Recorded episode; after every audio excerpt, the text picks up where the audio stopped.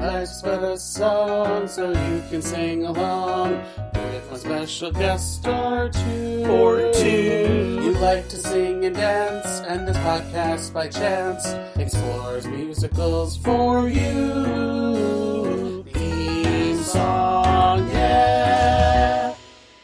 Everyone. Welcome back to another episode of Life's But a Song Second Chance Theater, where we recover a topic but with a new guest. I'm your host, Jon, and with me today is a returning guest, but this is his first Second Chance Theater episode. It's Matt Koplik, everyone. Woo! Oh my god, everybody. Thank you so much. To quote the great Patti LuPone as Norma Desmond, I don't know why I'm frightened. I know my way around here. The cardboard trees. The, oh, sorry, that was Glenn Close. The cardboard trees, the painted scenes, the sound here. I've had three glasses of rosé, so I can't do the Patti belt right now. Got We, it. we, Yeah. we like vocal health, so I'm in Glenn Close mode.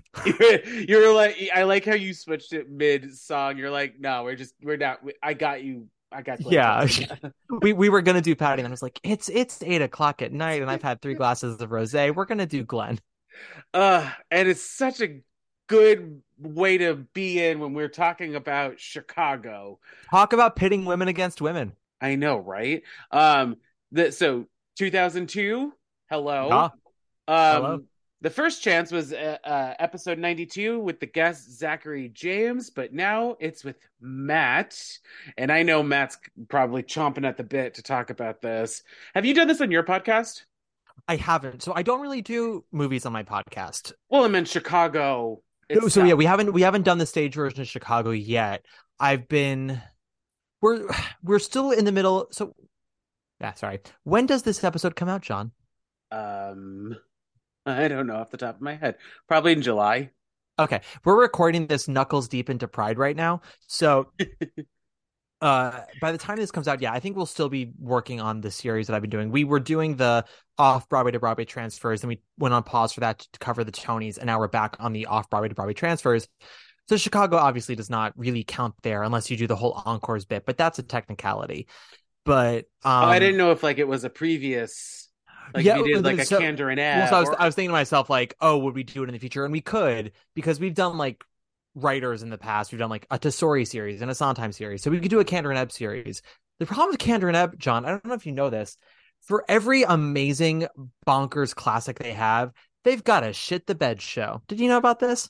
yeah, Seventy Girl Seventy. Who knows her? no one except for you, Exactly. Except for me, and I barely know her.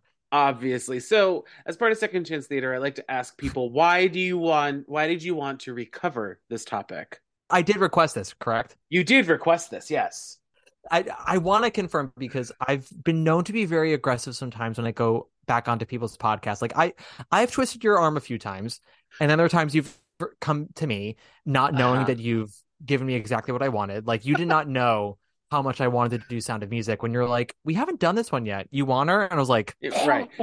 But that was but exactly the sound I made. for for every sound of music, there's cop rock.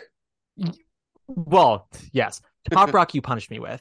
You you that was fully you going, Matt needs to be knocked down a peg, which I appreciate. We love being humbled. Uh I think I so I wanted to cover Chicago and I'm so thrilled that you're that you're doing this second chance. I first of all I we love a queen who's willing to go back on her past and be like, "Wha- how how have I changed since now? Um, right and and you know i'm finding a lot with second chance as well the mood of the day that i watch this affects heavily my Yeah. opinions on it so i mean this one though still 10 out of 10 Absolutely. You have you had one flat in your past episode, and I appreciated that you acknowledged that the flat was stupid because it was stupid. But uh, it what yeah and i, and I I, don't know. I'm I trying. I'm trying to give you John Riley realness back to you, John Riley, because this is your critiques. This is what I love about you. You Yeah. don't really fully stand by your critiques. You more like it's it's like spur of the moment thoughts you have, where you're sort of like you're like a one foot in the door of Reddit, one foot in the door of reality, and you're sort of like, but is this a flaw? And then if it's me and I say no, you're like, okay, and then you move on. But it's like that's your that's your criticism, and I love it very dearly. You have you're like the sorbet of movie critics. It's so it's so tasty, but it's not super like You don't stand by it fully. I love it very much. Well, it's why I enjoy talking with you. I feel like also with this movie, Chicago. I mean, other ones, I, I'm a little more, you know, hard, um, uh, uh, critical, and I can like be like, no, this was dumb. I hated Sure. this. But like Chicago took a big swing where And hits and- it out of the fucking park. yes, because like Rob Marshall, uh, this Rob Marshall, yes, Rob Marshall was- directed it, yeah. this was his first feature film. The only Mhm. other film he did before this was the TV version of Annie in '99. as as a as a director for sure. Um, yeah. So to go back to your original question, the reason I picked it is I maintain this is the best movie musical of the 21st century so far. Uh, it is the best at movie adaptation of a stage musical since Little Shop of Horrors, Yes, and it is very much still my top five. Like I don't see it changing anytime soon. It's a pretty perfect movie. And when and I I look forward to talking as we continue with this, as we sort of deconstruct the movie and go into sort of the history of how it got to be made. Because you sort of touched on this a bit in your episode, but like I don't know if your listeners know just how long it took to get this movie made and how many people were possibilities. well, because like when um, uh, Jason Kerr, Mhm. you know him, and everyone else knows him because he's basically on every other episode here. It feels Yes. like uh, he likes to say that Xanadu killed the movie musical, and then somewhere between um, Moulin Rouge and this movie, Chicago, coming out, like it it revamped and revitalized an interest in movie musicals. it's it's very easy to say stuff like this. And i'm not saying that to throw jason under the bus. I love jason. We had a great time at your at your birthday concert. Yeah, it's it's it's always as is the case with life it's always a little more nuanced than that right? Right. Like every Yes. so truly this so like we look at the 60s the mary poppins west side story sound of music funny girls oliver's like the big big movie musicals where studios would throw all their money in and be like okay this is going to be our temple like they used to be, movie musicals used to be like the marvel films of Yeah. hollywood um if you're if it was a show that did well on broadway people were excited to see it studios would throw all the money at it because it also could be prestige. They could possibly win an Oscar and they would do the road show and all that stuff. But what happened was that as movie musicals started to fall out of fashion as we headed into the 60s, West Side Story, My Fair Lady, Mary Poppins, Sound of Music, Oliver, Funny Girl all sort of happened like one year after the other, like in a slew. Hmm which gave which gave studios the wrong impression that big movie musicals actually were back in fashion. And that's not really the case. It was you know those were good ones that t- that were special and unique. And as we're and you know as those musicals were at a high point you could also look at the same timeline and f- seeing how movie studios were also fucking up at the same time because as Oliver Funny Girl is happening so is you know Julie Andrews in Star Rex Harrison and Doctor Dolittle, um, Paint Your Wagon, these things. And then as we head towards 1969, we've got Hello Dolly, which is sort of the final nail in the coffin of those 60s movie musicals. People like to say Hello Dolly killed the movie musical. It didn't. It was the end of that kind of musical because it was so expensive. Oh yeah. Um, and then into the 70s, we go into sort of the counterculture movie musical. Fiddler on the Roof is sort of the transitional movie. And then we get Cabaret and we get Godspell and like these uh, Jesus Christ Superstar, these movie musicals sort of made for people who don't really love musicals. Grease, you know, kind of an anomaly.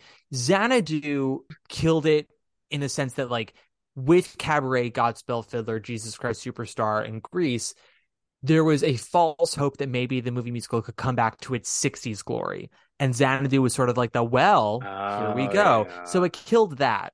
And then the 80s, we got a few more movie musicals sporadically. And uh, they were more sort of the popcorn uh counterculture like Little Shop and Best Little Whorehouse in Texas, both of which are movies that did very well. Uh Whorehouse made way more money, but Little Shop we all look back on and we're like, that's an extraordinary movie and Right. is and is still considered high art. Then Disney animation brought them really back to the forefront. And it wasn't it really wasn't until Moulin Rouge that movie musicals were back in the conversation of quality and box office because everyone thought it was going to be Evita with Madonna, and then that actually came out, and we all changed our opinion. oh right. If forget about at Evita. well, and there's a reason. But so the thing is, like, and this is because I'm a fucking. Am I? I- Am I allowed to say the f word on your podcast? Say it. Yeah. I'm a believe it. fucking faggot, Jon. Yeah. So like I love researching this kind of shit. It makes me it it gives me joy in a weird way that human beings don't. But uh I was I was researching the Evita movie because talk about another movie musical that took forever to get made and had everybody attached at one given point. Like at one point it was going to be Diane Keaton and Francis Ford Coppola. Think about that for a minute. And right no truly. Like, wait, Um, Francis Ford Coppola as directing or in? Yeah, it was gonna. Well, every single director in town was gonna direct it at one point. Francis Ford Coppola, Oliver Stone, uh, Michael it. Cimino, uh, like everybody. And Diane Keaton was attached at one point. Uh, fucking Charo, Olivia Newton-John, Michelle Pfeiffer, Meryl, everybody. That makes sense. So, so Evita, it was the most expensive movie musical in a while. It was a prestigious Tony-winning musical. It took you know 15 years to come to cinemas. Madonna was going to be in it. It was an event, and everyone's like, okay, this is going to be a Best Picture contender. This might be the thing that legitimizes Madonna as a movie actress. And well, and we roll our eyes, but like they she, they did win some Golden Globes. It the reviews were mostly like it's not terrible and it actually did okay at the box office but it did not set it aflame and they didn't and they only got like a small handful of oscar nominations. Moulin rouge comes in in 2001 and it was not meant to be an oscar movie. It was meant to be sort of like a flippant oh we're giving baz luhrmann a little bit more money to do what he wants. Nicole kidman wasn't quite an a-lister yet. She had just divorced tom cruise and the others had come out that summer and moulin rouge came out around the same time. And Ewan remember the- McGregor was still like relatively unknown because this is before or right around the Star Wars. It was right around Star Wars. Ewan McGregor was sort of like a list indie actor because he had Velvet uh, Goldmine and um, Train Uh-huh. Spotting. So he was yes. he, he was who like the cinephiles knew, but Middle America had no idea who he was. right. It was really And- John Leguizamo if you think about it. Yeah, John. Let me and, and Jim Broadbent for like you know the Merchant Ivory people. Although I'm not even sure Jim Broadbent ever did a Merchant Ivory movie, but you know, like those people who go, I see Howard's End and Sense and Sensibility. Those people. But this was that summer was a big summer for Nicole because that was the others in Moulin Rouge back to back, and it was like her first foray out as a movie actress minus Tom. And both movies hit really hard, and then Moulin Rouge ended up just sort of sticking around all year long, and ended up being a surprise Best Picture nominee. And Right. everyone was like, "Oh, well, that was a fluke because that was pop songs, and you have the Nicole Kidman of it all." You know, it that was nice, but that what we didn't realize at the time was that Moulin Rouge had set the ball up to be hit by Chicago, which comes in and like does what Moulin Rouge did times 10 and became a cultural phenomenon yes. as well as being critically praised. So it was we haven't really had a movie musical like it since. And we're going to cover another one in a later episode that is able to cover one half of that but not the other is a cultural phenomenon move moneymaker but not critically Uh, uh, uh, praised yeah. is not considered like high art. Chicago is, and and remains so. And we we knew at the time that it was good. I remember how much how much we all thought it was good at the time, and blew my mind. But I think with every passing year, especially as the false hope of other movie musicals being as good keep on not happening, we've gotten some good ones, just nothing as good. And so we come back to Chicago and we go, God damn, this movie is a magic trick. And also, I did talk about this last time, but I'll tell you it again. Like, you watch this movie and you go, "Great job, Rob Marshall," and then the next thing he does is nine, and you're Well, like, The next thing he does is Memoirs of a Geisha. "Well, I mean, music." I I music- I I I, I know. Yeah, They're they're all honestly they all line up as the same category as like ooh. But Bill Condon too. Bill Condon wrote the screenplay. Bill Condon does Dreamgirls, which like has its moments, but is a much bumpier ride than people are willing to admit. And both he and Rob do garbage Disney live action remakes. No one associated with Chicago has fulfilled the promise of the movie musical since then. The only one who's come close is Queen Latifah because she does Hairspray, which is a very Right. good movie. Uh, but where I was going is that he tries to use the same shtick that he used in Chicago, and for whatever reason, it really works in Chicago where the music is coming the musical numbers except for the bookended ones are in Roxy's mind. Mhm. And that's strictly the movie cuz the show is the show. It's a it's a Broadway musical. Like they don't try to sit there and justify why they're singing. They just sing. Okay. Uh, we won't talk about Nine too much because this episode's not about Nine. But Right. Chicago, when it premiered in 1975, do you know what it was billed as? A play with music? No. Close though. Chicago, a musical vaudeville. Uh, So the original concept for Chicago the musical, because I mean, I'm sure you know a little bit about the inception of the show, right? Like Gwen Verdon wanted to do it. It was her baby. Yeah, Um, and it's there. There is like an actual story that this is based off of. I There's a play. There's a play called Chicago that it's based off Yeah. of. Okay. Um, I don't ask me the name of the actual woman who wrote it, but it's Mary Wilkes something or other. Uh, she was a reporter in Chicago during the times of these trials of you know women shooting men and it all becoming for publicity. And she wrote a play called Chicago based off of all of this, which Um, got turned into a movie called Roxy Hart, starring um Ginger Rogers. Yeah. So it's Maurine Dallas Watkins. There we go. I don't know what I said. Maurine Dallas Watkins. I Yeah. said something that was like ten degrees of that. Close enough. I said I said oh I said Mary Wilkes. And that's I think that's an actress. So that uh Yes. Gwen Verdon I guess had seen the movie Roxy Hart and then found out it was based off a play. She wanted to get the rights and Maurine would never sell them because she had sort of she became like a born again Christian and said it was sinful and all this stuff and it, it took until she died for them to buy the rights and make it into Chicago the musical and Bob Fosse agreed to make it for Gwen for many reasons. Uh, if you want to know more about that, watch the miniseries Fosse Verdon and take half of it as truth. But they make it into this musical vaudeville. That is sort of the way in that Fosse and Kander and I like, this is how we can adapt this. This play takes place during the height of vaudeville right before it dies because of radio. You know we'll do it we'll present it as this. So most of the songs they don't really spring out of dialogue. You know it's not like the bench scene in carousel where music and and dialogue flow in and out. Songs are very presentational in the stage version of chicago. They're they don't really come out of dialogue. And so when people were trying to adapt it into a movie they were like how the fuck do we do this? Because there's a whole sequence where Roxy just talks to the audience and then does a number about her name. Like, how do you make that into a into a number? Because movies, by their by their nature, are much more realistic.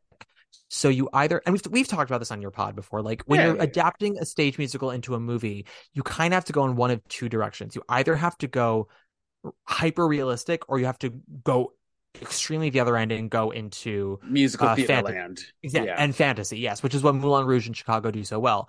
And you know, for decades, no one could crack this movie. Sh- Fosse was going to do it, and he was going to do it with Goldie Hawn and Madonna, and then Fosse Huh. died. I know, right?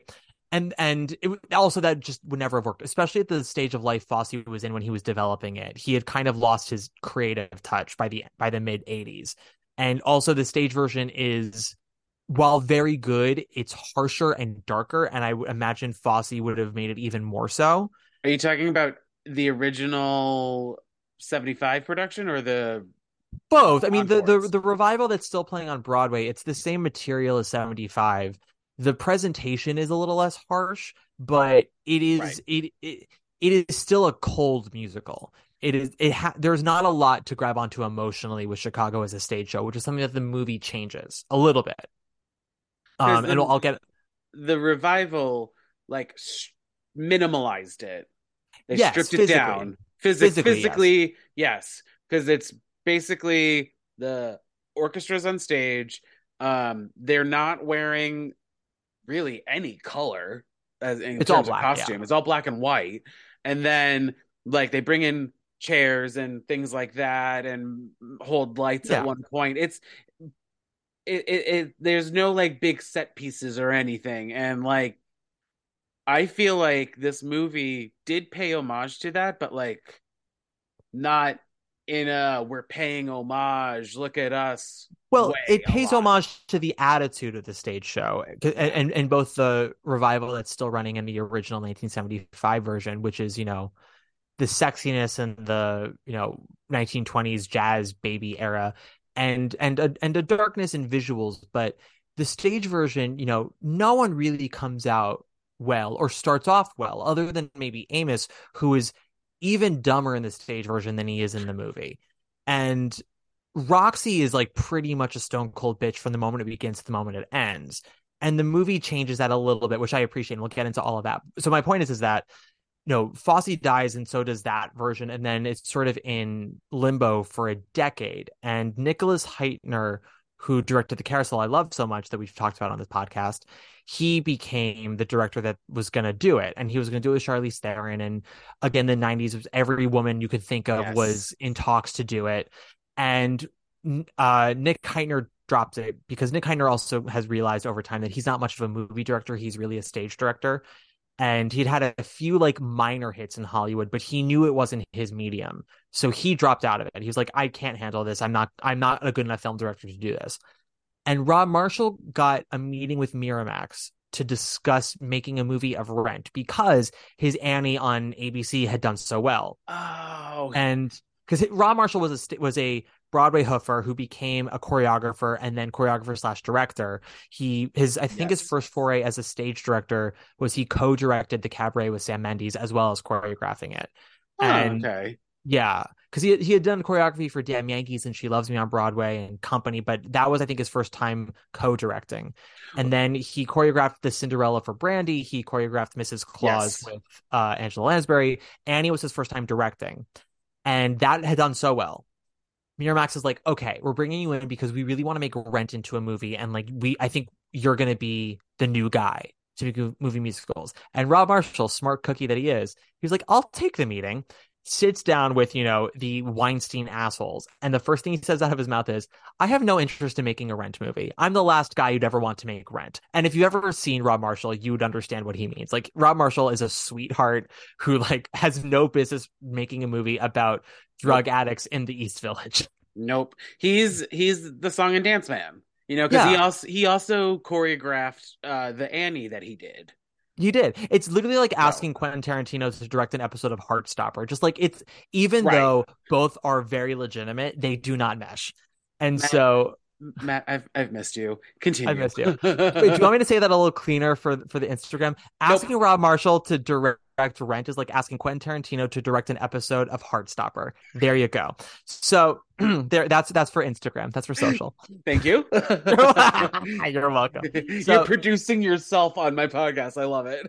I've watched episodes of The Bachelor before, or not for years, but I've seen it. So I know what it is to produce yourself. So basically, Rob goes like, "I have no interest in doing Rent," and they're like, "Why are you here?" He's like, "Because I want to do Chicago," and they're like, "Well, no one knows how to crack it." And he came up with the concept of it's all the numbers are in Roxy's mind, which makes sense because it takes these songs that are essentially non uh, they're essentially non-diegetic and and not based in the scene work and justifies them in a movie and also makes them make narrative sense because every you it makes you figure out how you're going to present every number and it's okay how does this make sense to Roxy and the whole thing becomes sort Yes. of um disassociation and actually makes her character more uh, makes her character deeper because you're seeing these numbers from her perspective because they're all her way of coping with her reality. Because to Roxy, the only thing that matters is being famous and successful and being on the stage. And therefore, all these very real world things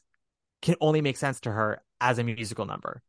Because like to extrapolate even further, like when you get to when you're good to Mama, Mm-hmm. it's like you're hearing Queen Latifah sing like literally the inner monologue of what Roxy's seeing in life.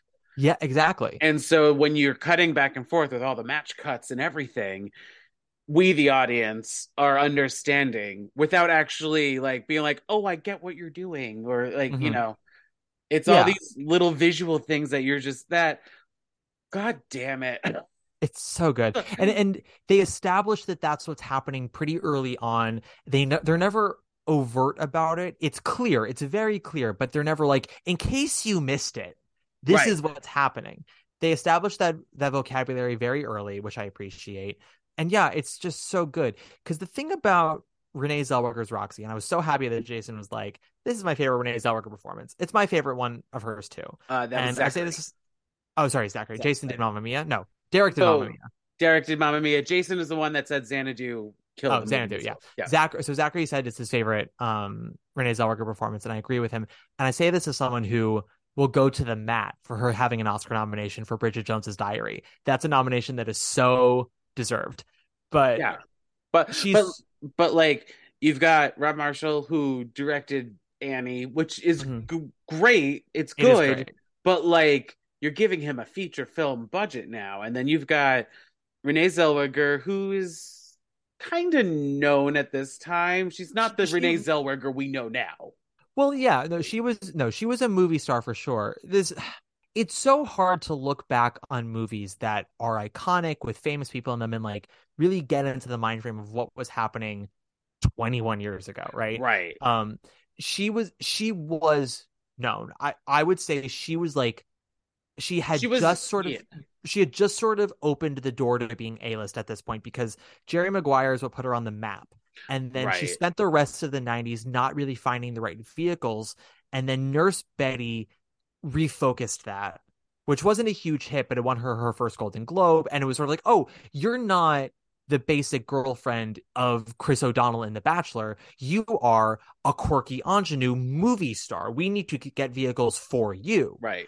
And so then she does Bridget Jones's Diary, which is like, and me and myself and Irene, which is whatever. But Bridget Jones's Diary is like gets her her Oscar nomination. It's a huge hit. It's like, oh, you are now above the title star, Renee yeah. Zellweger. And then and then we have Catherine Zeta Jones and Richard Gere, who mm-hmm. are well Oh, established at this point. yeah, very much so. And, And, then they bring in Queen Latifah, who's she really was a wild card. at the time. television. Yeah. Yeah, But, she was a wild card. But like the four those four actors, we didn't know that if they could carry the music of the show. Yeah. So Catherine Zeta Jones got her start on the West in the West End at, in 42nd Street, and Richard Gere had been on Broadway in Grease and in a play called Bent. So it was one of those things where unless you were a deep faggot, you didn't know. But it, and and the internet was not what it is now, where it's like Yeah. it could these things could get spread around like wildfire. You know, like when um on uh, like if when the Les Mis movie was being cast and like people were had doubts about certain actors, people could go in and find their stage credits from 25 years ago. Yes. But it like wasn't but it wasn't quite that.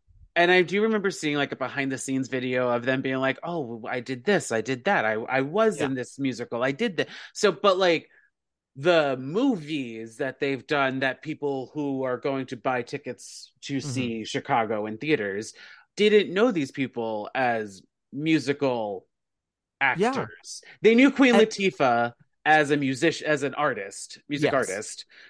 But it was it was the opposite end of the spectrum. We have we have Yeah. Catherine Zeta Jones, uh, Renee Richard Gere, John C. Reilly. People were like, "Oh, you are actors who we have seen before and we like, but can you handle the music?" Then we have Queen Latifah, where it's like, by all accounts, probably could have handled the music before anyone ever saw an an inch of you know celluloid. But we're like, but can you handle the acting? I don't know.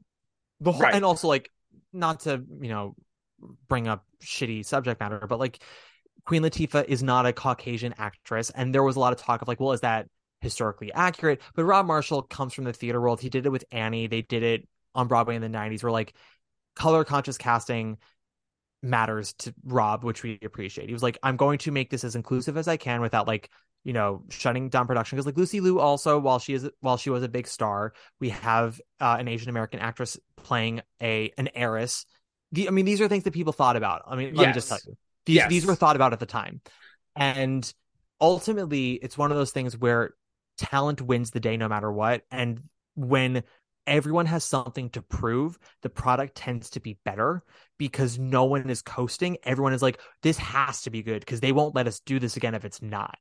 Because like even the last time re- re-listening to that episode it's just like we're just loving it and like we're loving this Yeah. because it the big risk that they took with all the casting and rob marshall doing it an unknown director at the time paid off that 21 years later we're still talking about it and Yeah. it's i feel like you're not the only one i need to re-examine and figure out what my movie musical list is all-time list Mhm. is this is on there for sure i just don't know what placement it is probably top 10 i will give Yeah. you that Well, I mean, if we're talking about movie musicals of all time, that's a little trickier because then we get into like Wizard of Oz, Singing in the oh Rain. true so But 20 if, but if we're, t- I, so I like to be, I like to narrow it down just a bit and talk about movies based off of stage musicals, which is already like a super. It's already a super long list Right. of movies. Um, I think the top five best movies adapted from stage musicals are in no particular order because I don't want to cause a fight with your listeners because they're going to yell at me. So yeah, of course. they can they can decide how the order is, but these are the five for me. Um, Sound of well, Music, this. this Chicago, Yeah. Oliver, Little Shop of Horrors, and Cabaret. I think those are the top five. I agree with you. Yeah. And- I don't know what order they're in personally. Sure, But I, I have my order because, but then also like because it's not just you have. I also take into account like if it's an improvement on the stage show, what do they change? Like if we're talking just like based off of night and day, taking something mediocre and making it amazing. For me, that's Oliver. Which if you saw Oliver at Encores, speaking of Chicago. You watch that stage show and you're like, oh, right, this is like 10 amazing songs, five decent ones, and then five crap ones with a book that is stupid and the movie is like okay but what if we made this good and it's just like night and day um yeah, but 'cause by the by the time that they because this is I mean, this movie came out what, six years after the encores yeah trans- and transfer to Broadway? we have this movie to blame for chicago still running on broadway God damn it. But then, like I said, they do pay homage to it in uh Cell Block Tango is really what I'm thinking of, where they're Mhm. having the the sexy, you know, bra panties, girls yeah. dancing. Yeah. the, the like fishnet bodysuit yeah yes. it's because this movie also plays fast and loose with um historical historical accuracy especially in terms of costuming but i think that's on purpose you know because it is a musical and because they're also doing color blind slash color conscious casting like let's not make it hyper realistic. Let's make it more sort of an impression of the 20s because that'll get people more on board with this being a musical and with having queen latifah as a position of power having you know lucy liu be this like nationally renowned heiress. Having the Cell Block Tango be what it is. and all all, all uh colors of this uh, under the yeah sun. ex- exactly. Having all these women in the prison be all, every color of the wind. Th- those are choices that you make and you go okay how can if we're gonna do it's when you're making shit like this you have to go if we're gonna do this what else do we have to do to get the audience to accept it? And it's it's this game of chess. And it's why when movie musicals work i am so happy because it's so difficult it's difficult to make a musical work in any medium but a movie musical in particular especially one like this it's just I watch it every time. I'm like, God fucking damn, this thing slaps, and I have no notes whatsoever. I do have to say though, um, I didn't say this last time. Mhm. I was kind of nervous revisiting it before doing that episode. I haven't really watched Chicago in a while, and it Mhm. was like a, oh, I remember liking it. Oh, I don't know if it's going to stand the test of time and everything. And then like it fucking slaps. It like, does. I don't know what he what god he prayed to to make it work for this long. But really Yeah. there's I mean, no notes. I got I got nothing. I have no, I have I have one note, and it's not their fault. It's because of budget reasons, and we'll I guess we'll get into that. Are we doing sharp and flats for this? we are series? doing sharps and flats, Right. yes. I've got one flat. It's n- and similar to your flat last time. It's not a real one. It's just one where I'm like, It's it's, it's me going like haters. I see it as well, so like calm your tits. But I also like want to tell you, I was gonna I was gonna say like after like after watching them perf- do Roxy in the movie, I just wrote perfection. Like per, th- there's per nothing. fucking faction, John. My fucking god it. like and also and the, and the honestly sometimes the metaphors of these visuals because roxy that whole number it begins with her looking in mirrors all the time she's wearing this diamond silver lavalier that has all these reflections because all she's is doing is looking at reflections of herself it is fucking brilliant for all of it Yes. And then also I I mean uh, I don't know if you'll agree with me on this, but when they do we both reach for the gun, I wrote down type top 5 mu- movie uh top 5 movie musical sequences in uh all movie musicals I've seen to date. yeah No, seriously, because it was just like you've got it, uh, um you said that the music in this show is presentational. You know, it's Mhm. like we're singing to you audience, we're making a point, we're being funny and everything. And then Rob Marshall, the goddamn genius for this one movie he is, exactly created these concepts and he was just like, "Okay, so because in the stage version, she's supposed to be a ventriloquist dummy for that. Yes. Okay. Yes. So then he's like, great. Now press. We're going to make you puppets. Mm-hmm. We're going to make you That are all controlled by Billy. Yes. And you're just like, this is amazing. And then it turn it like it builds. I mean, yes, that's how the way the song is written and everything, but even with the choreography and staging and everything, it builds that like there's some shots of the press just like doing somersaults in the air. And you're like, "Whoa." uh, s- uh, super cut with pieces of things happening in the real world. So while every so I mean, I- yes. I we could talk about like, well, what's happening in the scene? Everyone who's listening to this podcast knows what's happening in the movie. So we're gonna just assume that we don't You have to. we're- Yeah, we're just gonna do shorthand. We're not gonna explain. We're not gonna over explain. This is not Christmas on the Square, y'all. Um, No. But welcome back, Christine Baranski and Matt Koplik. I mean, hello. Yeah, hello. But and oh, and i and I'll also mention why uh, Mary Sunshine is usually in drag. Um, but so Oh, thank you, because I never knew that. well, it goes back to the vaudeville thing, but we'll in a second. So um, you know, one of the things that the movie does with the whole like everything happening in Roxy's head, no number ever really takes place solely just in the fantasy, other than I think Roxy. Everything else is intercut with real world stuff. Um, yeah. sorry, other than Roxy and all that jazz, but all that jazz hap- takes place in real time. All the fantasy numbers are intercut with real world stuff happening. So you see what is inspiring Roxy to think of these numbers. Um, and so with we both reach for the gun, there are a couple of times where it is cut between the real press conference and the fake con- press conference.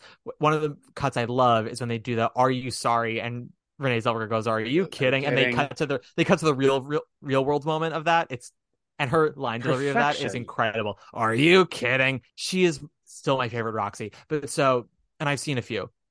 But so when they get to the end and it's building, it's that chaotic moment. And as you said, reporters are spinning and Christine Baranski's just flying all the way across. Around, yeah. They cut it up with real moments of like Christine Baranski at her desk finishing up the article and giving it to her editor and, and other papers releasing it and showing the headline. They both reach for the gun. So you're seeing the real world implications of the fantasy that Roxy is living in. yes. And it Yes. is the one thing that this movie does really well, more so than the stage version, in my personal opinion, is remind you that these are actual people this is happening to. While everything is a show and it's all entertainment, there are actual lives at stake sometimes. Um, Yes. so 'cause- an example I'll give because in so in the stage show, the Hunyak getting hanged is sort of the moment that's supposed to scare Roxy into cooperating with Billy and doing the the trial. And they still do that in the movie, but they do it better in the movie. But I digress. When Go to Hell Kitty, Lucy Liu's character, right? Mhm.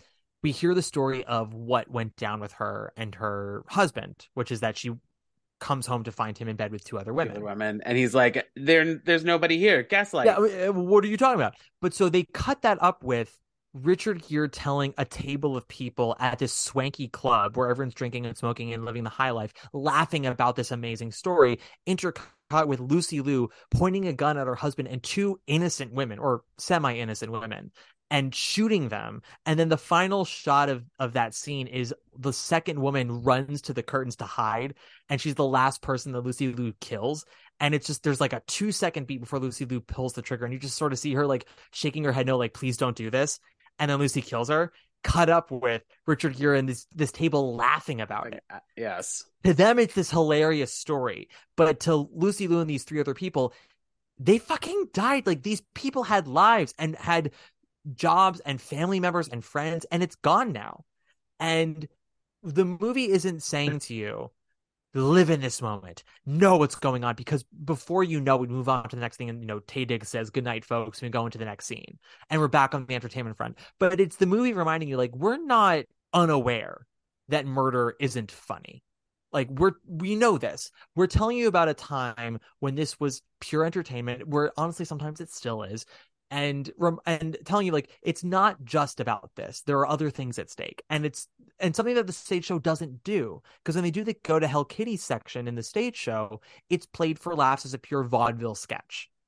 And right, and and even um uh, in Cell Block Tango, Mhm. the uh Lipschitz yeah, one Mya's character in the movie, like that is played for uber laughs, but in the movie, it's not really. It Yeah. is, but it's not. I mean, This the cell block tango in the movie. This isn't really a note, but I just remember this was a complaint of some people at the time. Is that none of the women played their monologues as comedically as some people would have liked, and I just don't think that's sort of the tone of the number in the movie. It's still funny because like the punchlines are fucking funny. I guess Right. some men can't, some guys just can't hold their arsenic. Like, I'm sorry, that's a funny line. but like, um, even, but like, even when she says "and Irving" with And the Irving, yeah. she it doesn't seem like I'm doing a punchline no, these like I've seen on the stage version. No, the movie emphasizes the anger of these women that led them to do what they did, Yes, and so they're they're not like going over the top. Have you listened to the cast recording for the original Broadway company with Chita and Gwen? no, I have not. Okay, um, so the the movie soundtrack is my favorite recording of this of this score, even though it has some numbers cut. After that, it is the original version, which is fucking fire. But the women doing the the monologues for Cell Block Tango in the original, they're living their bitstresses lives. But the woman who does um pop, the pop monologue, Yeah, I- okay, I'm gonna try to do her justice. Give me a second. Okay, so she's she she's got a very, very high pitched voice, and she's doing like a Long Island thing. She goes, "You know, some people have these habits that get you down, like Ernie. Ernie liked to chew gum. No, not chew, pop." So I come home this one day, and I'm really irritated. There's Ernie lying on the couch drinking a beer and chewing. No, not chewing, popping. So I said to him, I say, Ernie, pop that gum one more time, and Yes. he's dead. It's that is what she does, and it's fucking funny. And I, but that line reading is always in my head forever. So I said to her, I say Ernie, and that's that attitude on stage as well. But so the movie is like, yeah, no, it's funny, but like these women are fucking pissed, living in a world that is ruled by men, and just like fucking Yes. tired of it. You also asked in your epi- your last episode, is this movie anti-feminist? No, it's very feminist. But the thing about feminism, in, in the same way with all uh, forms of independence, is careful what you do with it, because sometimes shitty people get reins of the ship and they do stupid shit with it. But I also can't believe I asked that question last time. you, you, sh- you sure did, I and I wanted to did. bitch slap you through my earpods, and I was like, John, you know better than this. well, Um, but, well, because like it's always through the men in a way that's coming in to save save the day, and I was just like, I don't understand because like they're very powerful, strong women, and they clearly, like you said, are pissed, and the and like even even Mama is like abusing them because she has the power to do so. It's But it's more that everything is just transactional, which is the truth of entertainment in general. And again, it's the 1920s. You know, I don't know how many women lawyers there were. It's, it's just the way the world was. Uh, but also, I think when you asked it in that episode, it was a sorbet question. It was what it was a classic John sorbet question. We were like, I don't really believe this, but I want to put it on the table to see if anyone bites.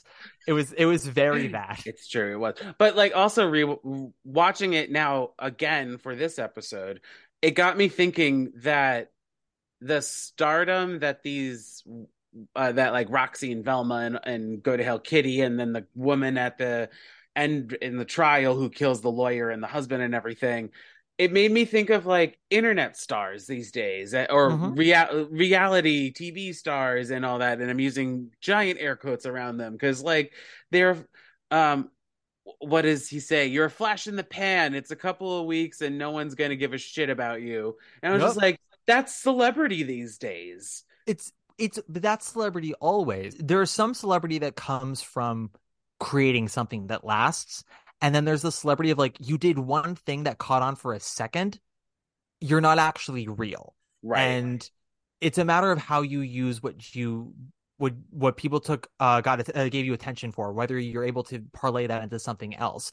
Lord knows i fucking hate the kardashians but i respect them for taking something stupid that could have been a flash in the pan and they turned it into an empire. Yes. but for most people you know when people say like oh she's the moment this is the moment yeah things like that. That is true. Roxy is the moment, but this is the thing about the moment. Moments are fleeting, right You so it's not. It's not the praise. like yeah, it's not the praise that people think it is. Uh, because it's like, yeah, no, you're the it girl right now, and then Wednesday is another day. It's what make actually I think makes Roxy smarter than smarter than Velma. Velma is far more talented than Roxy is. Roxy is smarter because Roxy is able to take having absolutely no talent, coming from nowhere, and is able to milk it for all it's worth. She she usurps Velma very quickly. And then when it seems like Mhm. she's going to get usurped, rather than taking it lying down like Velma does, Roxy's able to make it go longer with a pregnancy story. And then is able to swallow her pride when it all goes away again, team up with Velma and make something of herself and do what she always wanted to do. Okay, so I did posit this question to Zachary, and I'm going to posit it to you. Mhm. Nowadays, Hot Honey Rag, is that real or is that in her mind? Which nowadays, because there are two. The the one that combines the two, the, where the two of them perform it. The the performance they do is real. The Okay. first nowadays is in her mind. Yeah, because then it leads to the audition. Yes, which is which is real. Which also I gotta say, I also gotta say, my okay, sorry, this is something else I love. It's a, it's a it's a voice uh thing that Renee does. So we've we have the we have the singer Roxy in the in the fantasy sequences, right? Yes. Like um we have her in Funny Honey, Funny Roxy. Honey, Roxy, um the the nowadays bit. And like not gonna lie, like Renee sounds fucking good. Sounds real fucking good in those numbers. To the point where you're like, I don't know, for like the 1920s where anyone could get on stage if they blew the right person, like why wouldn't Roxy be on stage? And then you watch her in her audition in real life, and like the voice is fine, but it's not the voice that's playing in those in those fantasy numbers. It's far more Kewpie doll and like a little pitchy and breathy. You're Yeah. like, oh, I see. Like, it's not that it's impossible to get her on stage, but she's not as talented in life as she is in her fantasy. It's very crazy ex girlfriend, where Rachel Bloom said it was like a whole point to make Rebecca sound better in her fantasy than in real In life. real life, yeah. And not to usurp Rachel Bloom, but Renee Zellweger did it first. Oh. Just, just saying, she got it from somewhere. um, I don't know where to go. The the other thing that I that got me thinking this time around watching it though. Mhm. So Roxy clearly hates Amos for whatever reason, She doesn't hate him. or no. she she doesn't love him. Sure, I don't think Roxy's necessarily capable of love. Uh, But I was just like, why are they together? They never. I, I don't know if this is in the. Again, it's been a minute since I've seen the stage version Yeah. or like like looked up things, but I don't think they really define how they got together. So this is again where like the stage show is a little meaner. Uh they have and Roxy has a monologue before her song. It's a little longer on stage. The how you doing? Uh, the- I love you, honey. I, I love you, I love you, honey, I love you. Yeah. Yeah. But she, before that moment in on stage, she, when she talks about how Amos came along, she says, "You know, some guys are like mirrors, and when I catch myself in Amos's face, I'm always a kid again. You could love a guy like that." Got it. Um, which is I should have. which is a half it's a half sweet line because it shows you in the stage version like roxy is not unaware that amos is a good person and she's not unaware of how he views her but that also kind of makes her even more of a bitch because you're like oh you're aware and you're fully manipulating this guy the roxy in the movie and basically uh, we could go on for this movie forever and ever but i think something i want to do i thought about this before to i think just solidify how amazing this movie is i want us to eventually just sort of break down the whole opening sequence, the overture into all that jazz, and just sort of talk about that for a little bit Okay. in like details, because I think that is a perfect example of what makes that whole movie amazing. But Finish your Roxy, and then we'll go Yes, to yeah. all that jazz. the Roxy of the movie is not necessarily evil. She seems a bit stupider at first and a little too trusting. What we what it sort of shows us when she's doing the monologue in Roxy is basically like she was she wanted to be a, on stage, she wanted to be in vaudeville, maybe even Broadway if she ever made it to New York, and just rejected left and right.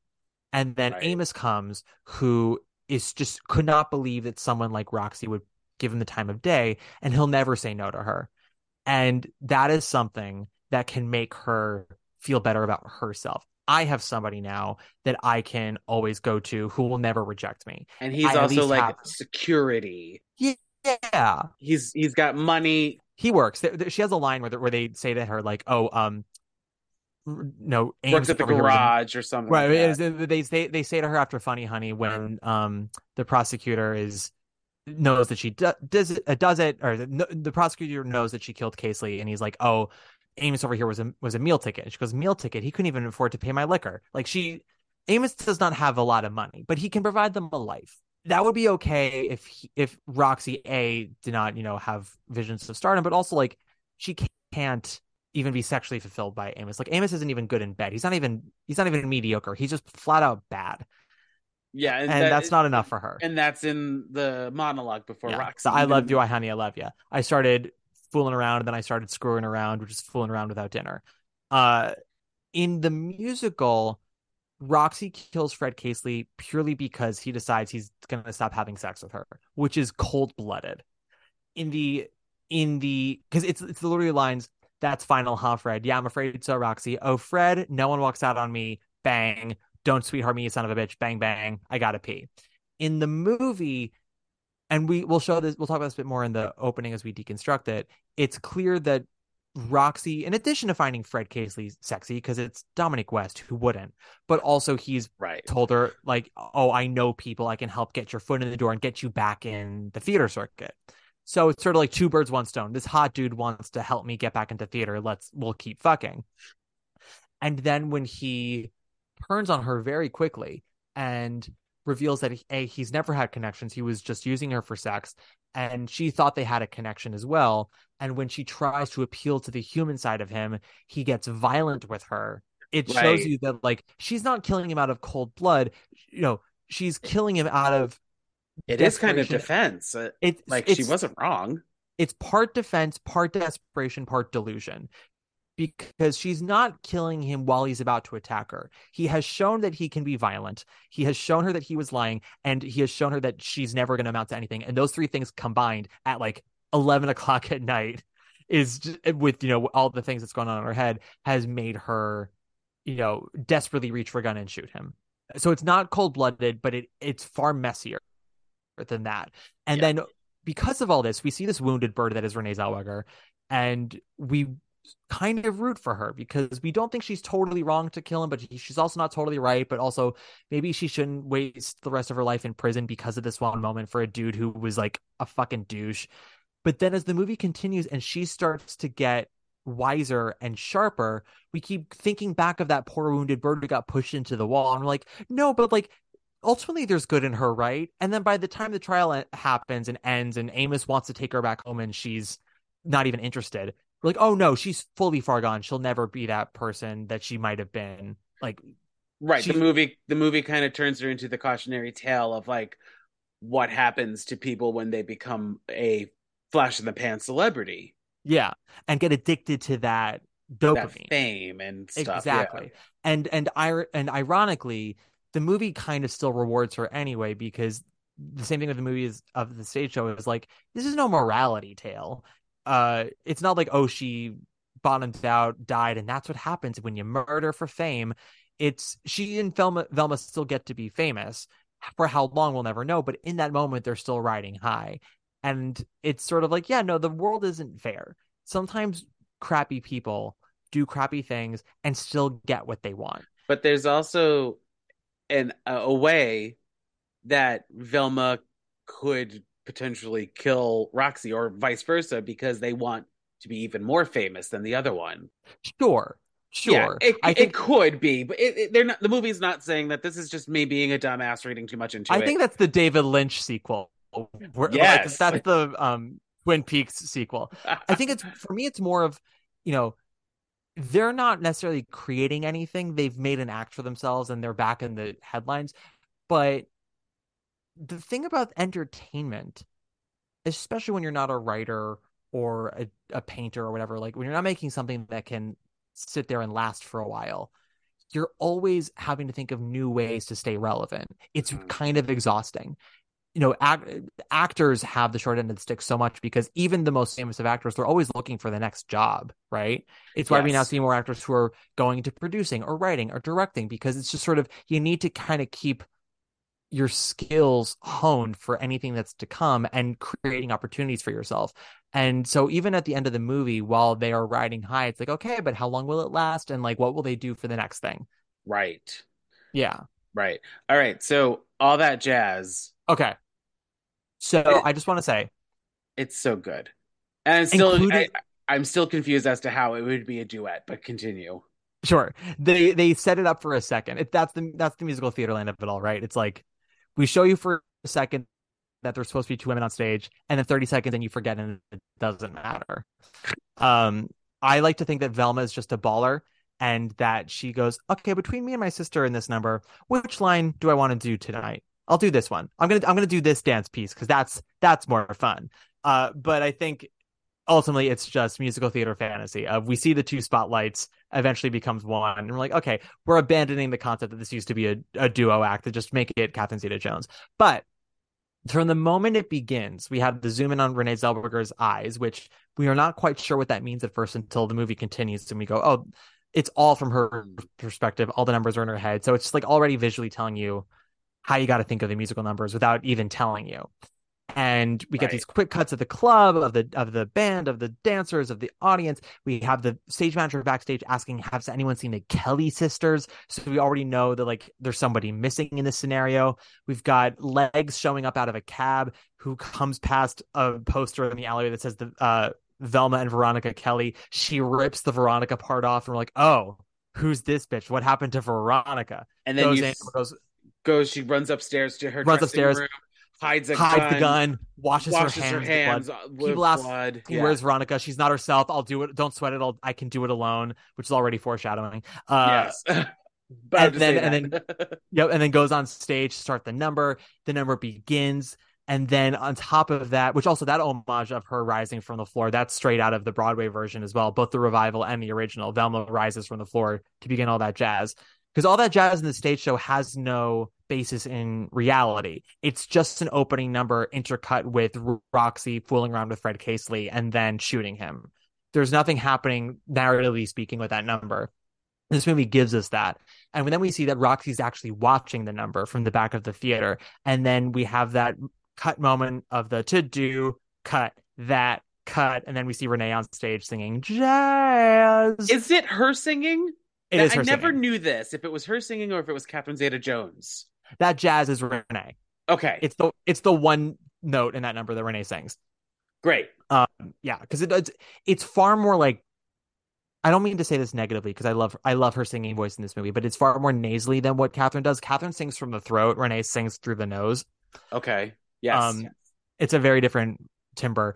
Uh, and that that fantasy gets interrupted by Fred Casely, and then like from that moment to the end of the number, moments of choreography of all that jazz mirror things that are happening in life, like when he smacks Roxy's ass as they leave the club. We then cut to Velma and the chorus boys dancing by slapping their ass. Like it's all just mirroring things of like Mhm. life imitating art, art imitating life. It's just so fucking good. Which is also kind of a foreshadowing tool for us, the audience, to realize there's be like match cuts, everyone. There's going to be match cuts. So Get many. to it. Get used to it. Yeah. That is how these things happen. Have you seen the movie Amadeus? Yes. Do you remember when he's composing uh, Magic Flute and his wife has left with their kid and his mother-in-law shows up and she's like, I told her to leave and I told her it's because you're selfish. You're selfish. You're selfish. It's been goes a while since I've seen it, but this is sounding familiar. Yeah. Yep. She goes to this super high pitch and he's watching her shout at him in this very high pitch. And it cuts right into Queen of the Night for Magic Flute. And it's sort of like gives you this Yeah. concept that like she has inspired him to write this super high aria. And it's it's that. It's, you know, what happens in life will imitate will inspire our art and there will always be a mirror and it'll always imitate. And you watch sort of how Roxy and Fred make their way from the club to her apartment to full to full blown fucking. And in those moments, we have the match cuts of certain moments of choreography. Renee's ha- arms going up on the door, which matches what Catherine Zeta Jones does. The rolling down of the stockings, the legs, and then Mm. also when, um, while she and Fred are having sex, and she grabs the the bed frame and then grabs her, uh, the photo of her and Amos married and turns it down. down. But then also that's matched with the choreography that Catherine and the gays are doing on Yep. stage. Catherine and the gays, and then that line as we um head into the final verse. Say it again, Fred. You're a star kid, my little shooting star, which is all Roxy needs to climax, which I love. And then the final moment of the song is Velma on stage, and she sees The the cops. police show up. And and she and she has that great little like shoulder bump. She knows what they're there to do, and she's like, "Fuck it, I'm gonna finish the number." Bum, hits the high note, finishes it, flourish. It's great, and it it sets up everything we need in the movie. We have our two leading ladies, what they're about, what's where they are heading into the movie, and Velma is an established performer. She has a sister. Sister's clearly dead by her hands. Mm-hmm. We have Roxy who wants to be on that stage. She's cheating on her husband with another man. She wants to be famous. That's because being told that she's is a star is enough to make her fucking orgasm. And then on top of that, we see that there are going to be moments where numbers are not going to be diegetic because when we watch Roxy watch Velma, she then has a fantasy moment of herself on stage. And we know now that visually that'll happen in the movie. It just sets up everything. It sets up our story. It sets up the vo- visual vocabulary, the musical vocabulary. It's perfect. You're It's you're perfect. basically you're saying all that jazz is the thesis statement in a of the visual of what we're of everything of the whole movie. of- yeah, of what we're getting. Yeah, Yeah, it's so good. And it's. And you know, I- also re-listening to the first chance, um, I did ask why they cut class, and I understand because Roxy is nowhere to be seen. yeah, that's one thousand So- percent why they did it. So you're like, I mean, it also does drag the scene a little bit. hmm but because they established and i've talked about this with other properties that like they establish a rule but then they break it and you're like i don't understand. Or they don't establish a rule at all. Like this one establishes the rules of the musical. It's one of my Um, biggest critiques of the In the Heights movie is like they'll either not establish any rules or they'll establish a rule and then completely break it five minutes later. right. But- or or you watch hair and you're like we're in musical theater land everyone. Get get used to it. The Hair movie is like laws of gravity. Never heard of her. It's right, but I mean, like, I'm using that as an as the uh, another one that it's like we have a rule. We're just singing. Get Yeah. used to it, people. Hairspray. Get used to it. Like, I mean, it's all about dancing and performance, but like when we're singing, it's just happening. We're just we're just doing it. yeah, Hairspray. Hairspray, I would argue, is actually another modern version of a stage musical that does a great job setting the tone at the opening number of like already it's full blown musical. People are going to be singing in the streets. Get used to Right. it. This is our protagonist. Here's her journey. This is also the tone of the humor of the movie. Her singing on top of a garbage truck. Like there you go. Um, singing to rats. There being a flasher and her just like bopping around like it's Belle and Beauty and the Beast. It's Right. Yeah. So it so sets the tone like, very well. but like this one at least gives you the rule roxy is imagining almost all of these songs Yes. And they go further into it with Funny Honey. So they establish that it's gonna happen. And then the, for the next number to happen so quickly after all that jazz and to just be fully that uh theme of it being in her head, it's like it allows you to lock into it forever, which is just so and And- it's just so good. and i did talk about this last time like that one also shows you like she's also imagining what she's wearing and what people are wearing to be a glamorized version Yeah. and like you really you really see that with queen latifah Mhm. in When You're Good to Mama because you see her. She's got like the weird no makeup but all makeup look in the Mhm. real world, and then she's the glamazon Yeah. on stage. I think they said she's inspired by Bessie Love in the movie. Don't quote me on that, but I'm pretty sure that's what her like look and vibe is for when you're But like that, mama. that's that's this is I'm this is one example where it's not like she's not wearing the same thing or she, like she's not Yeah. styled the same way. Like Amos in um uh fuck Cellophane. In cellophane, it's supposed to look like that hoboish clownish thing. He doesn't dress like that in the real world, but like that that's more so like his personality and everything. And then Yeah. but when with when you're good to mama, it's like perform more performative, I feel Yeah. like. I th- I think so because something you have to kind of ask yourself in these numbers is how deep does Roxy's mind go? You know, Right. How is she so self-aware or aware of her surroundings that like she can think of, you know, someone and so as this deep or that deep. And I think with cellophane, it's sort of it goes right to the edge of what would be considered realistic for Roxy's um introspection, right? Well, and sorry to interrupt you, but like I No. just I just remember too, Roxy is nowhere to be seen in that scene. Well, the the shot right before cellophane happens is a reaction shot of Roxy in the paddy wagon watching Amos as she leaves. That's what launches Cellophane. You're right. You're right. Yes. Jon, when I tell you I've seen this movie so many times because I've thought about this and it and supposedly what they did with class, because that number is such a crowd pleaser on stage, and they really wanted to find a way to keep it. They so Mhm. they they recorded it, they filmed it, and they did a test screening. And they're like, "Ah, let's let's get Renee and let's get her to let's like do a reaction shot where like she's it's in between days of the trial because I think something that the movie implies is that the trial happens like in one day, and I think it's supposed to be over the course of like two or three days. It, it's it's there's some time definitely because all of a sudden, uh, it's supposed. I think class is supposed to happen right before, uh, Velma gets the diary. It is, yeah. She gets the diary right after the uh, right after the number is supposed to happen, Right. but the idea was that in order to justify why the number would happen is that it's the end of the first day of the trial. Roxy's on her way back from the trial and sees velma and mama and imagines class and so they they re they shot a reaction shot of renee doing that. And ultimately they were like it's too far-fetched. And also like at this point in the movie we just need to get to the climax. So we just got to cut it. And it's one of those things where the musical theater fan of me is sad we don't have it in the final movie, but the movie fan of me knows that that was necessary. And the only people I know who are upset about it are the diehard Chicago fans who just basically want the movie on, uh, want the musical on film.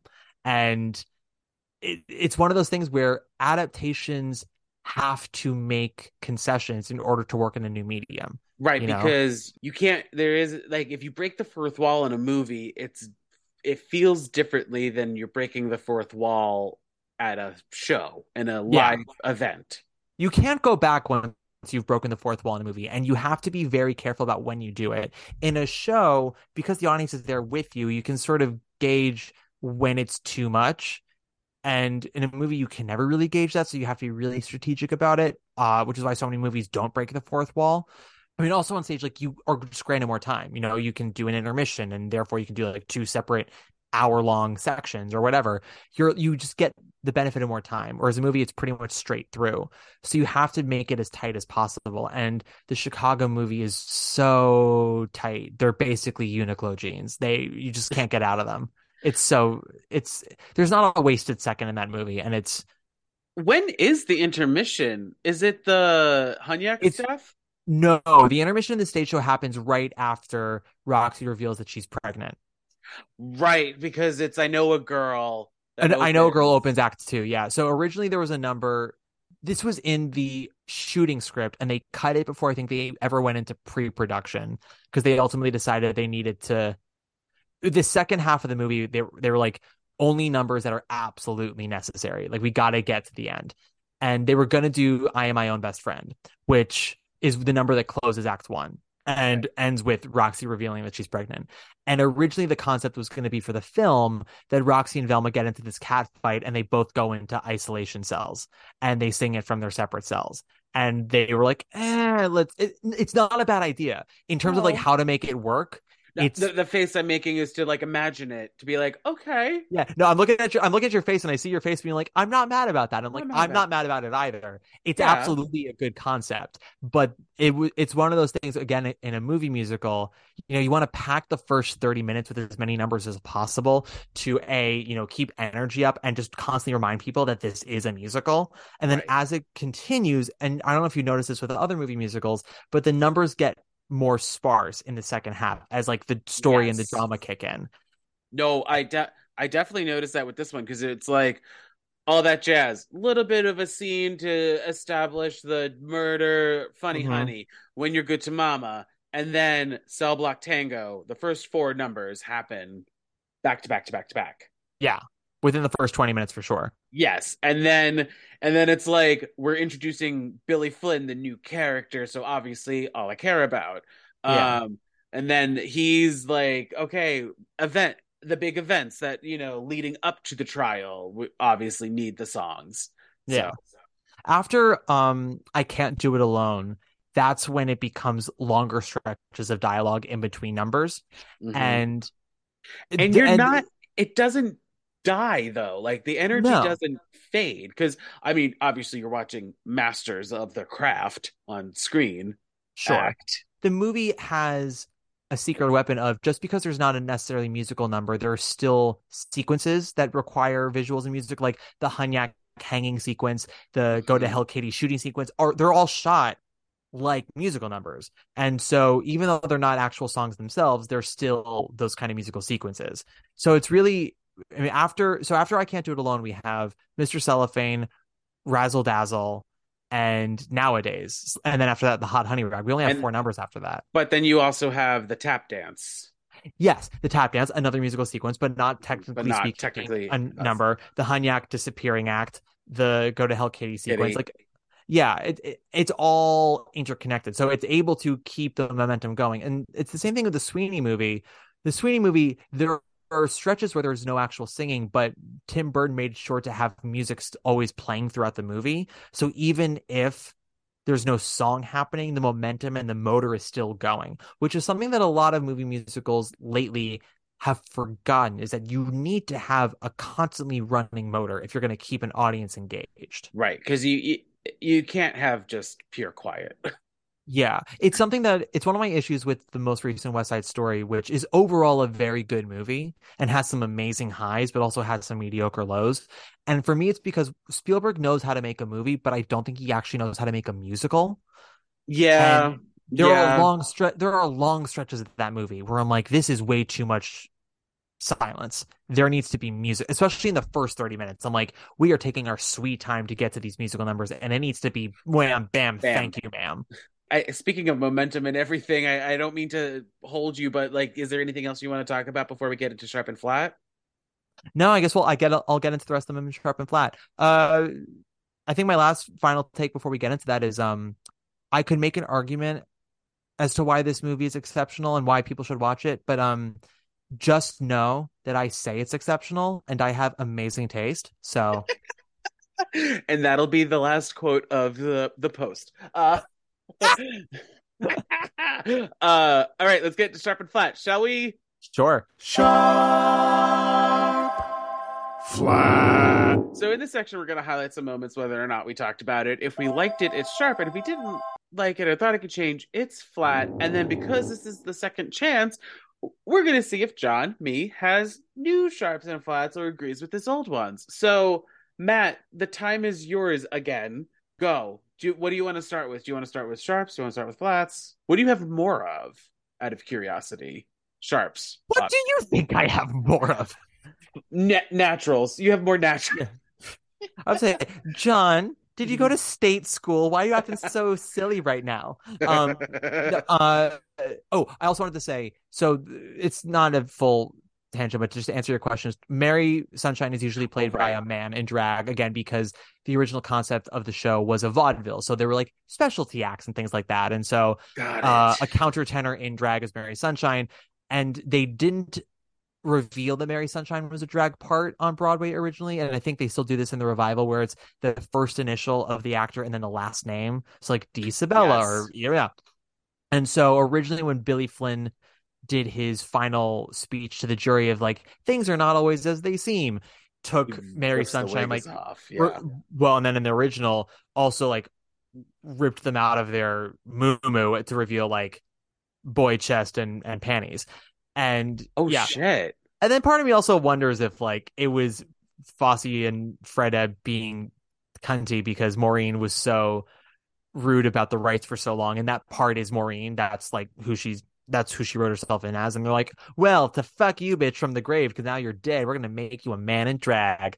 But yeah, that's that was always why. And Rob Marshall's like, we're not doing that in the movie because the movie is more realistic. It's not hyper realized. And by the way, like, I want Christine Baranski in here, so here you go. I just want Christine Baranski to sing Coloratura. The end. she, uh, honey, I love her very dearly. She don't have the range.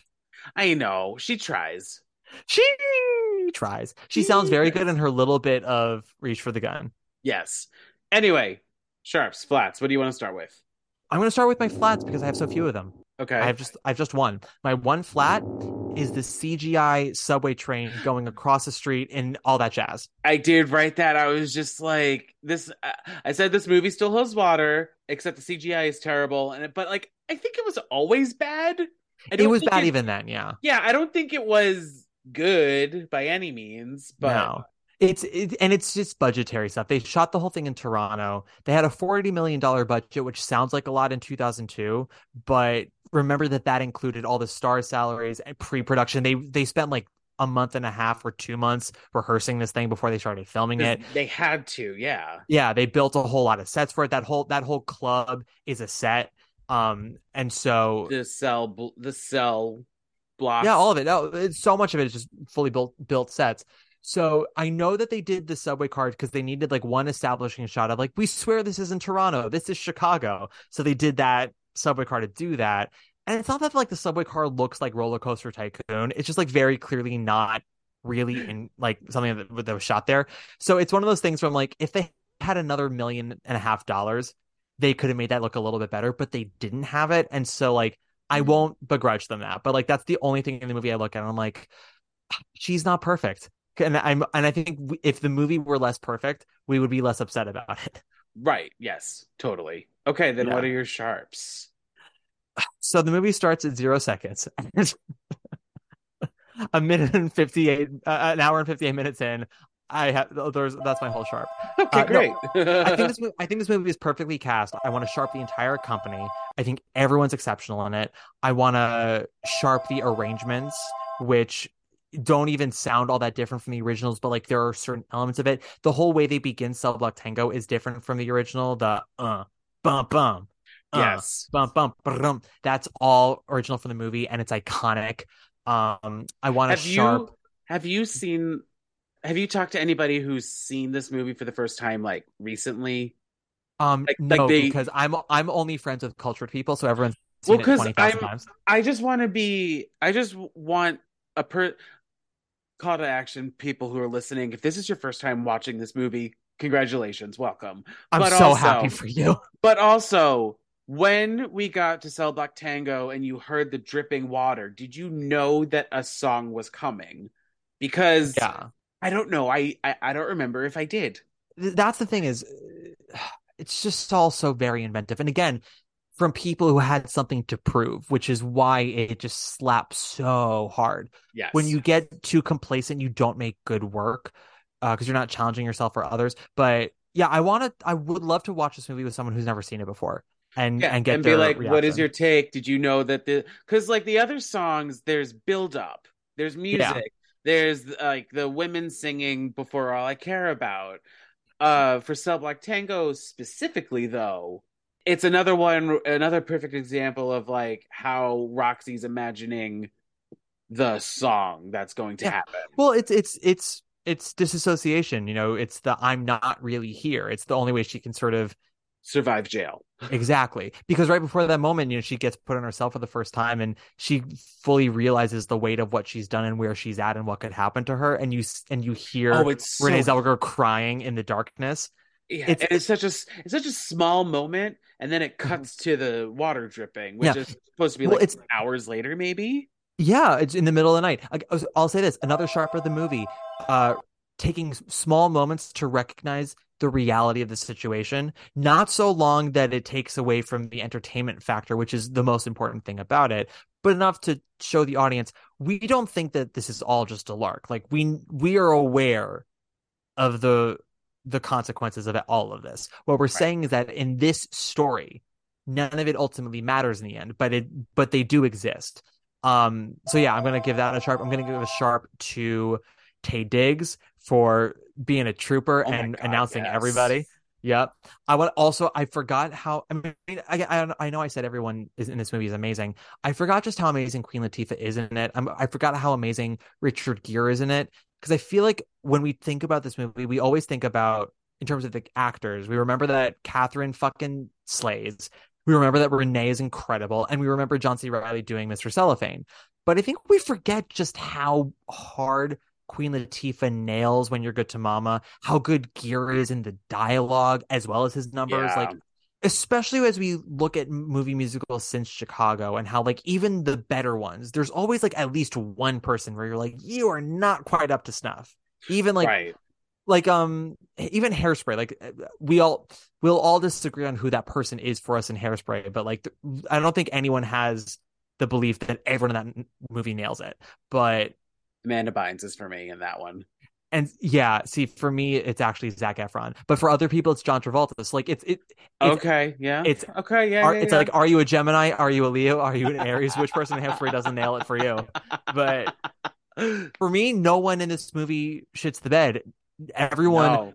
everyone makes the bed so tight you could bounce a quarter off it. If anything, I just think I want more for everyone. It's that it's that double edged sword. I'm like, I want 30 more minutes of this movie, and yet this movie is so perfect. I don't. I don't want to touch it. Yes, Exactly.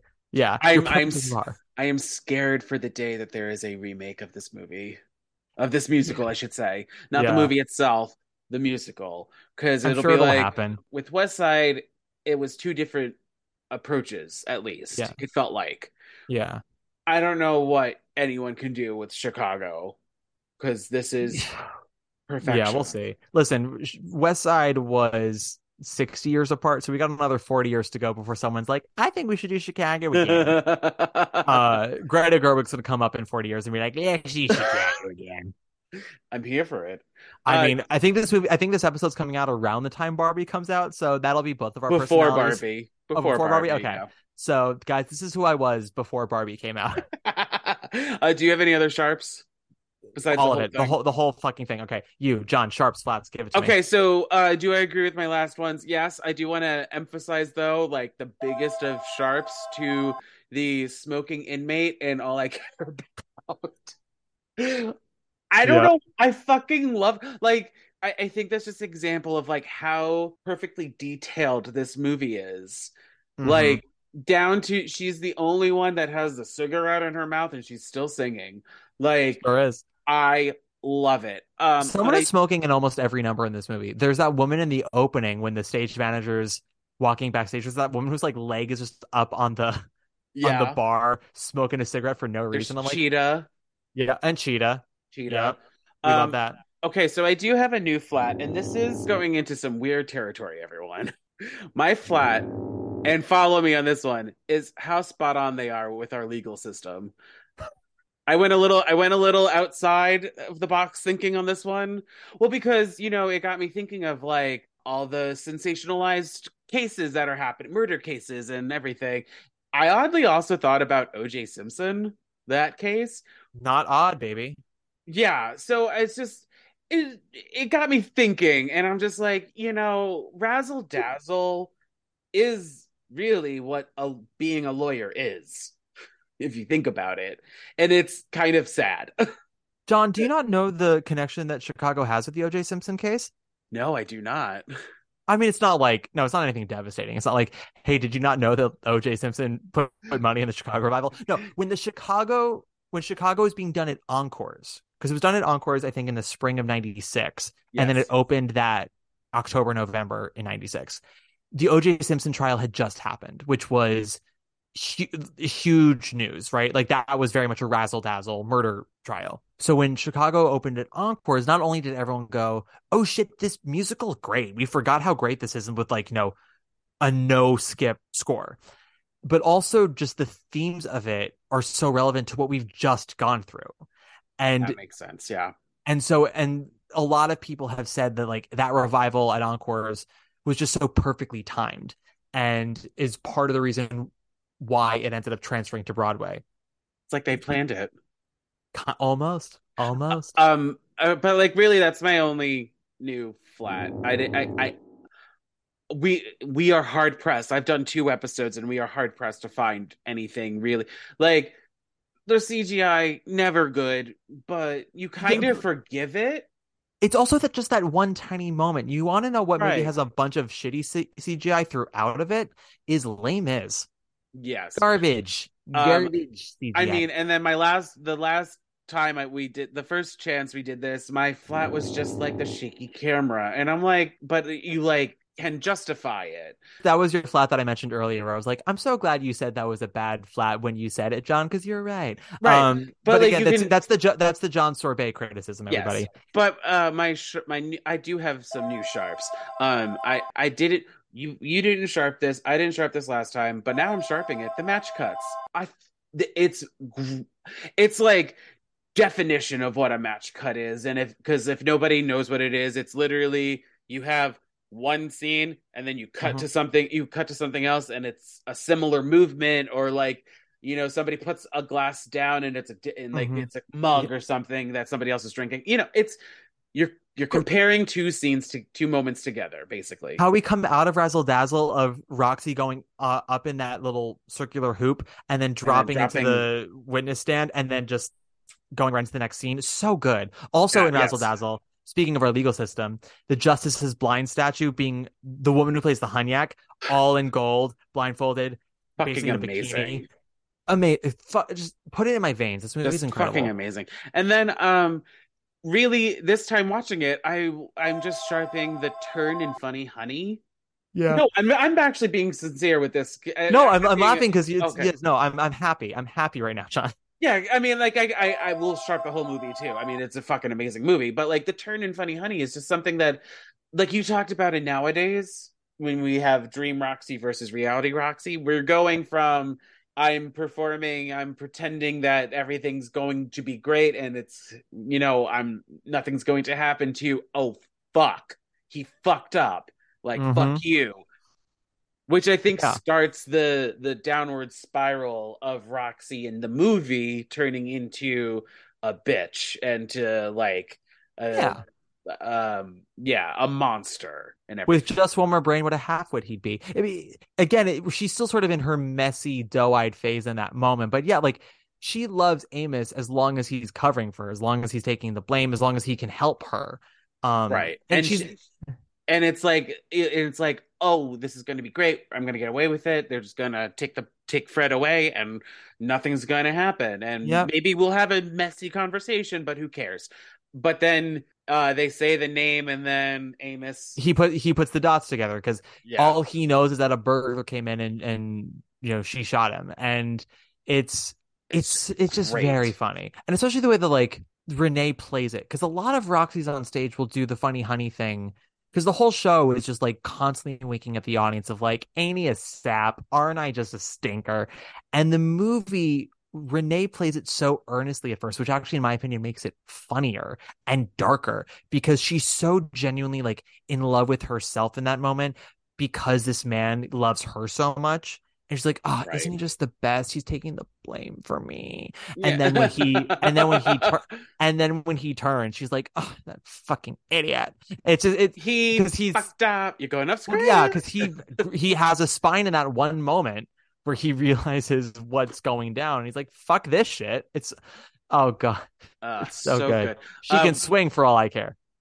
would you add any of the songs to your life's playlist They're all on my life's playlist. Uh, same yeah. I mean, if we're talking, listen, I've I've listened to this soundtrack at the gym a bunch.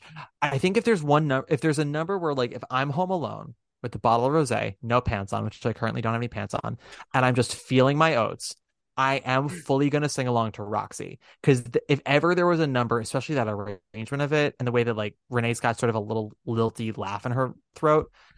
It's just very, I am the moment, the moment is me, I am the vibe, and I love it very dearly. are you doing the monologue before as well I'm always doing the monologue before as well. She's I'm an actress. So happy. I love it. But on that note, Matt, I think we're done with the episode. And by I think Yay! we are. What do you have to plug or promote? Well, Jon, I'm so glad you asked. I have a podcast. It's called Broadway Breakdown. It's available wherever you find podcasts. It's on the Broadway Podcast Network. I will be guesting on a panel at BroadwayCon, which will be Oh. about I know, which will be about two to three weeks from this episode's release. I will be on a panel discussing how to do a theater podcast. I'm assuming I'm on the panel so they can say, now, Matt, what is it that you did so our guests know what not to do? But we won't know until it happens. So if you're interested, but if you're interested in showing up, I will be on the panel with a few other people: Connor McDowell of Drama, Ilana Levine of Little Known Facts. Connor McDowell, also friend of the pod. Oh no my way! pod. Yes, I've had both of them on. What what what did they what did they do? They did the Grey's Anatomy musical episode Oh my god! and then La La Land. Okay, I'm gonna have to listen to the Grey's Anatomy episode. I think my heart will be a little broken listening to them talk about La La Land, but we'll Uh-huh. see. I'm sure. I'm I'm one of the few people that's still willing to go to bat for that movie. Not in a sense where I'm willing to die for it, but I'm willing to I'm willing to get a little scuffed up. If memory serves, I was at one. I had one opinion that wasn't high, and they had another opinion that really loved the movie. Oh, okay, then that's if fine. I remember correctly. But also, like Jon, you having an episode of this podcast, you're like, but is this movie good? That's like always your biggest take. You're, this is okay. Well, so we're wrapping this up, but y'all know this.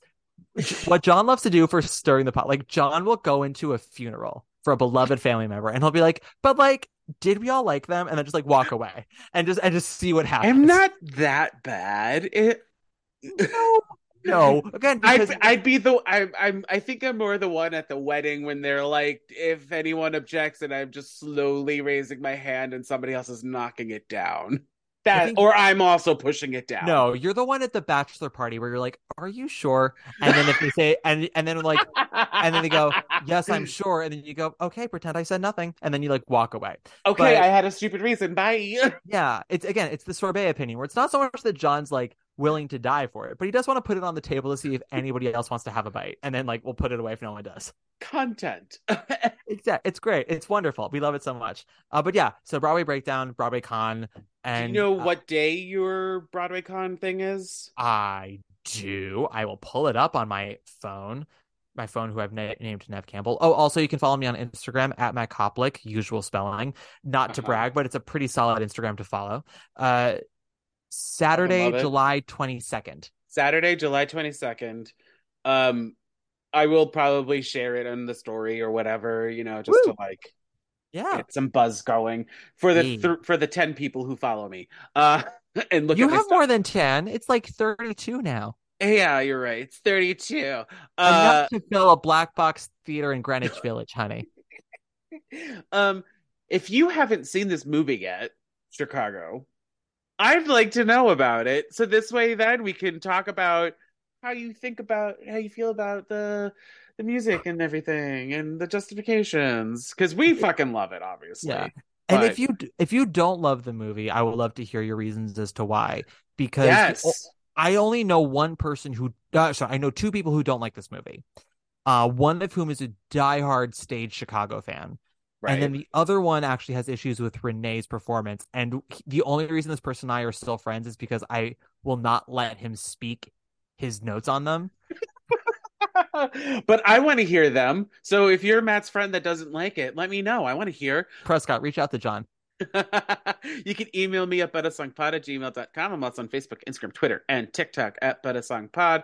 This movie's great. I have no other call to action because nobody does it anyway. So if you want to be part of next episode's conversation, we're going to be going back to Disney, everyone, and talking about Hercules. Uh, uh, Hercules. Fucking finally. Matt, thank you so much. I, Thank this you. Is, this was great. I mean, you always pick some fun ones to talk about, and I'm just like, go. I know you're Even the ones that aren't good are still fun to talk they're about. fun. Yeah. Yay. Yeah, Teen Witch. Top that. Did I pick Teen Witch? No, I brought up Teen Witch to you, and then you're like, "What if that's our Halloween episode?" And I was like, "Oh, girl, get yourself ready." Yes, that's that's right. Uh, and everyone, thank you for listening, and bye for now. Bye. Special thanks to Justin Johnson for creating the podcast's artwork and to Nick Bombasino for composing the theme song and the jingles in this podcast. And thank you to Castbox for hosting this podcast. Bye again, everyone, and have a musical day.